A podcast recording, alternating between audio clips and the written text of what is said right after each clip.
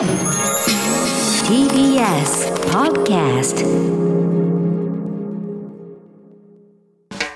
発信型ニュースプロジェク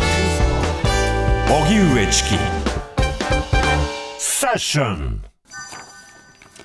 核兵器使用は防衛的なもの、ロシアが声明。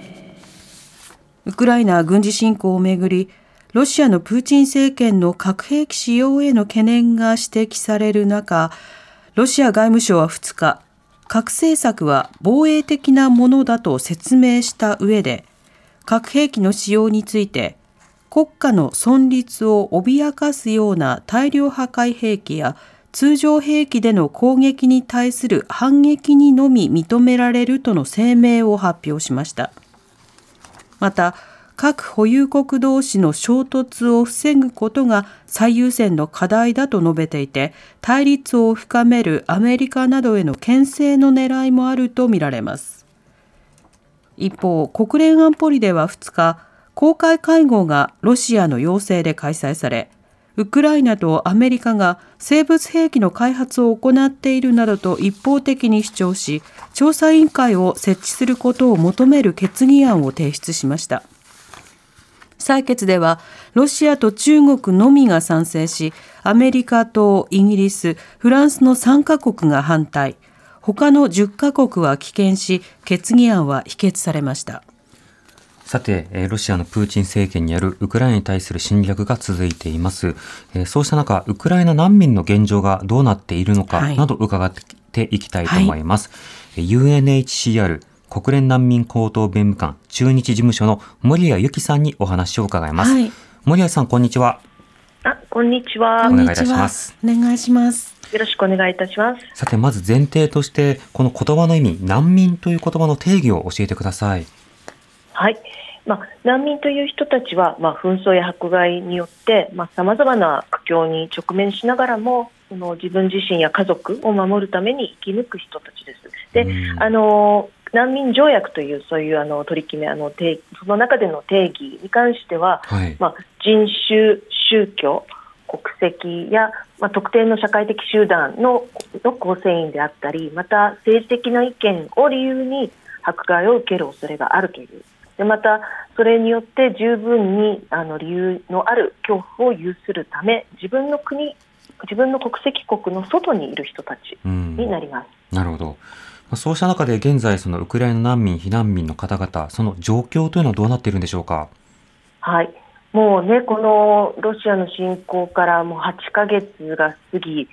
えーまあ、未だに、ね、本当にあの爆撃続いたりしているんですけれども、今、国内で、はい、えー、およそ630万人もの、えー、国内避難民、あの国境を越えないで国内にとどまっている人たちがとどまっていてそれであの支援を必要としている人たちが630万人、でまたあの国外に逃れて主にヨーロッパに逃れている人たちが多いんですけれども、まあ、700万人以上い。るというような状況です、はい、うん。まあ、大変な規模ということになりますけれどもそのうち日本にはどれぐらいの方が、あの来られてるんでしょうか？はい、あの日本にはなんかもう2000人ほどの方が来られているというふうに聞きを読んでおります。うんなるほど。またそうしたその難民避難民の方々への各国による支援というものが行われていますが、この支援の持続性、あるいはその難しさなどについては森谷さんどう見てますか？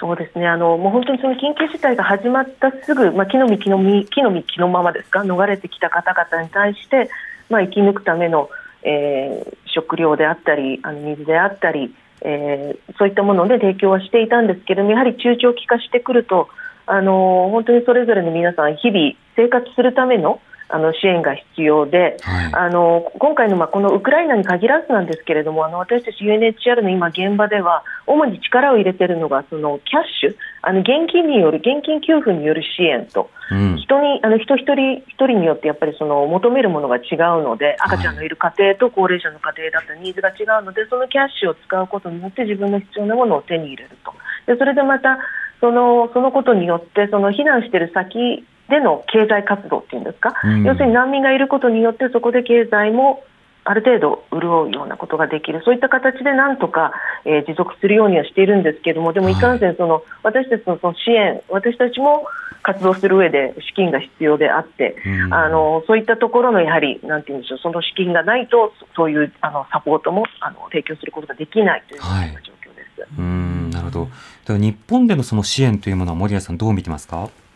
あえっ、ー、と、日本の国内におけるそうですね、国内に逃れてきた方々に対する支援ですね。あ,、はい、あのこれはね、もう本当にそもそもその日本が受け入れをしますというその表明も非常にスピーディーでしたし、はい、あの国だけではなくて、さまざまな団体であったり、あと自治体であったり、あと企業もですよね、そのウクライナの人たちを受け入れましょうと表明されている、このもう本当にある意味、すごく画期的な動きはもう大歓迎です。でただただなんですけれども、はい、あのももちろん日本にゆかりがある方々ならいいんですけれども、そうでない方々なんかはきっとおそらくね、もう帰ることが、いつか帰ることができるならばっていうことをお考えになられてるんじゃないかなと、でもそれはヨーロッパでも同じような状況ですよね、皆さん、ん。あの帰ることができるならば帰りたいと、でもせっかく今、日本に来られてる方々がいらっしゃるならば、本当にその短い間でも、あの日本のことをいろいろ知っていただいて、また戻られることができたら、日本とウクライナの架け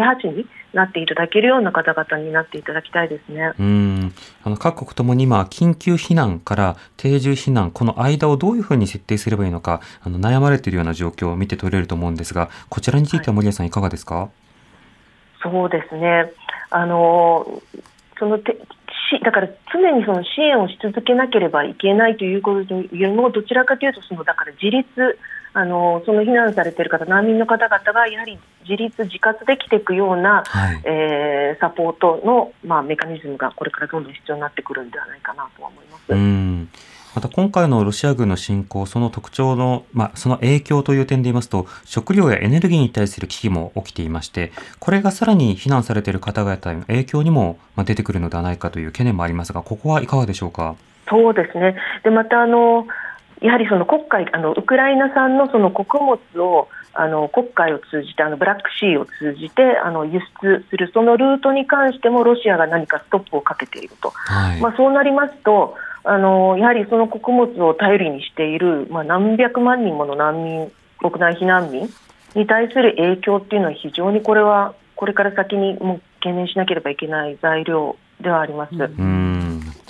そして一方で、その難民と化すのはウクライナの方だけでなくて、他にも様々な地域の方がいらっしゃいます。あの現段階でのその難民状況というのは、あの全体としてはどうなっているんでしょうか？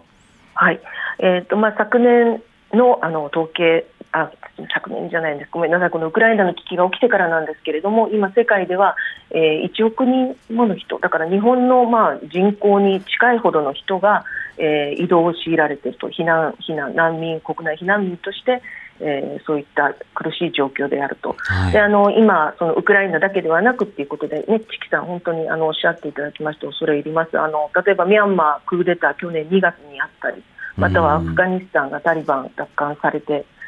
ということだったりとか、はい。はい、まあ、ロヒンギャもねあの、うん、もうこの問題がまたさらに大きくなって5年であったりとか、うん、シリアももう11年。あのこうやってだから、まあ、うん、なかなか前あの紛争紛争というか問題が解決しないままウクライナのような新しい危機が起きて